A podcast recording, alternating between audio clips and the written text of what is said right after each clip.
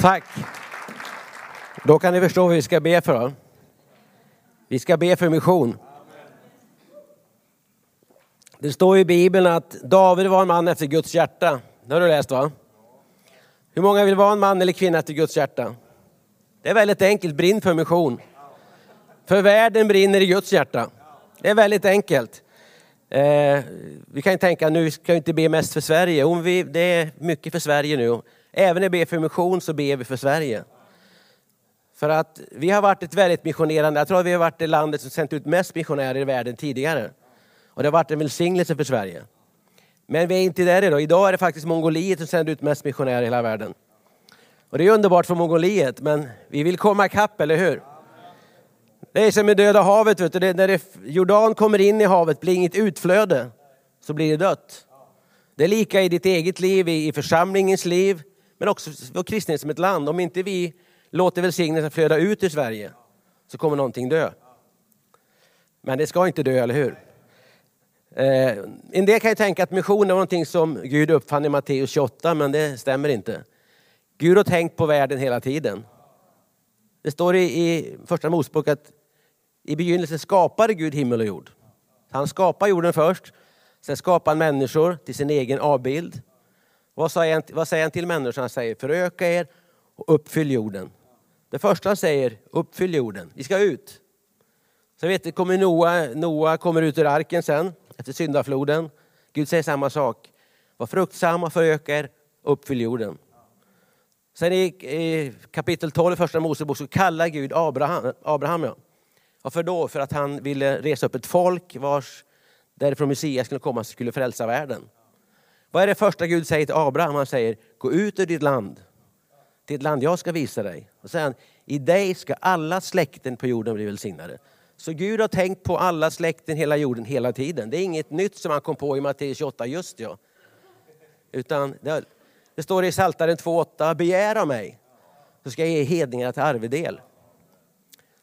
Sen finns ett underbart bibelord, Johannes tre och sexton.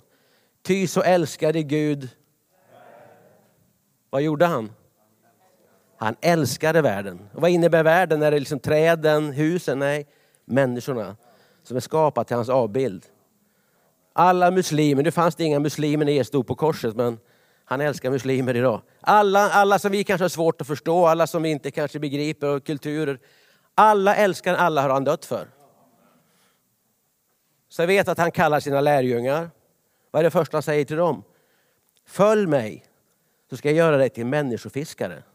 Alltså det var, han pratade om folket. Han säger till, till när han skapar människan, uppfyll jorden. Sen säger han till första lärjungarna, du ska bli en människofiskare. Det är människor det handlar om. Eller hur? Så vet vi att Jesus, han, han umgicks ju med, med alla möjliga människor. Så fariserna inte gillade att han skulle umgås med.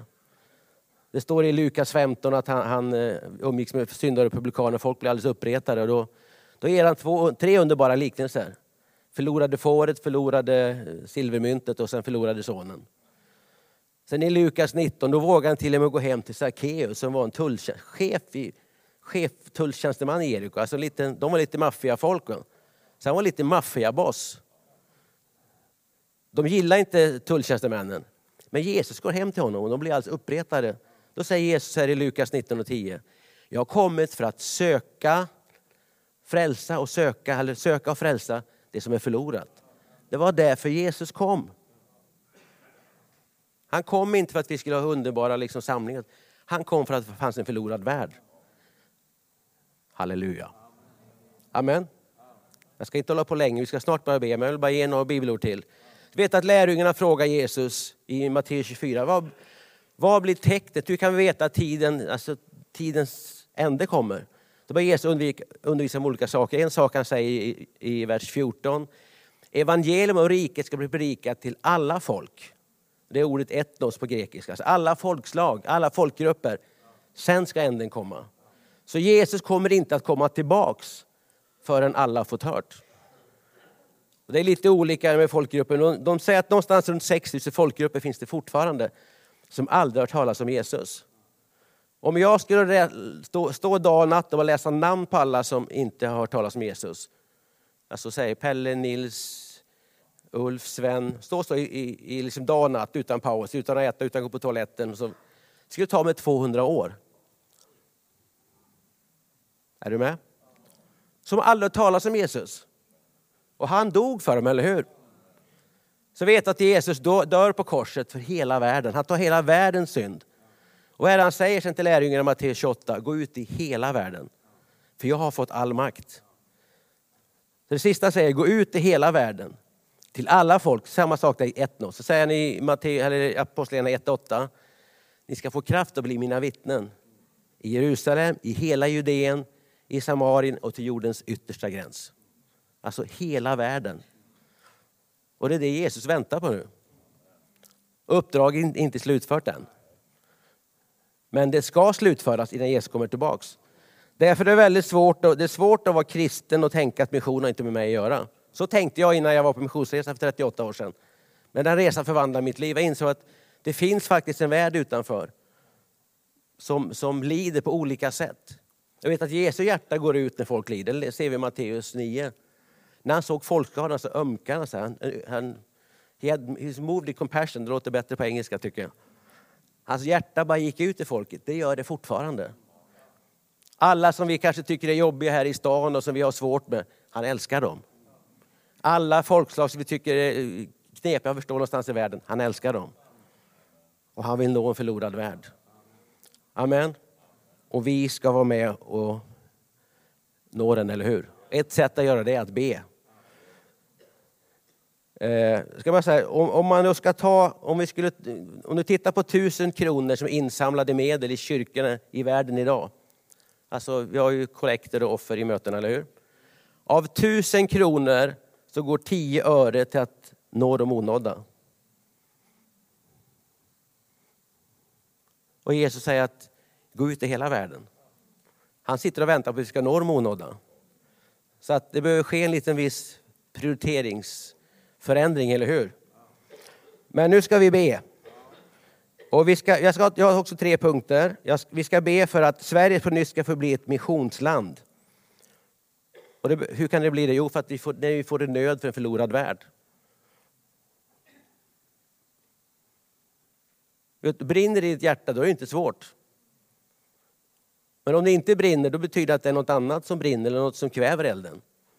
Och jag tror att, som vi, pastor Peråke citerar också från andra krönikboken, det står att om vi omvänder oss från våra onda vägar, det är ju inte bara liksom att vi super och vi liksom gör en massa hemska grejer, utan det kan vara mycket saker som, som tar platsen för en, alltså vi kan älska en massa saker själv istället.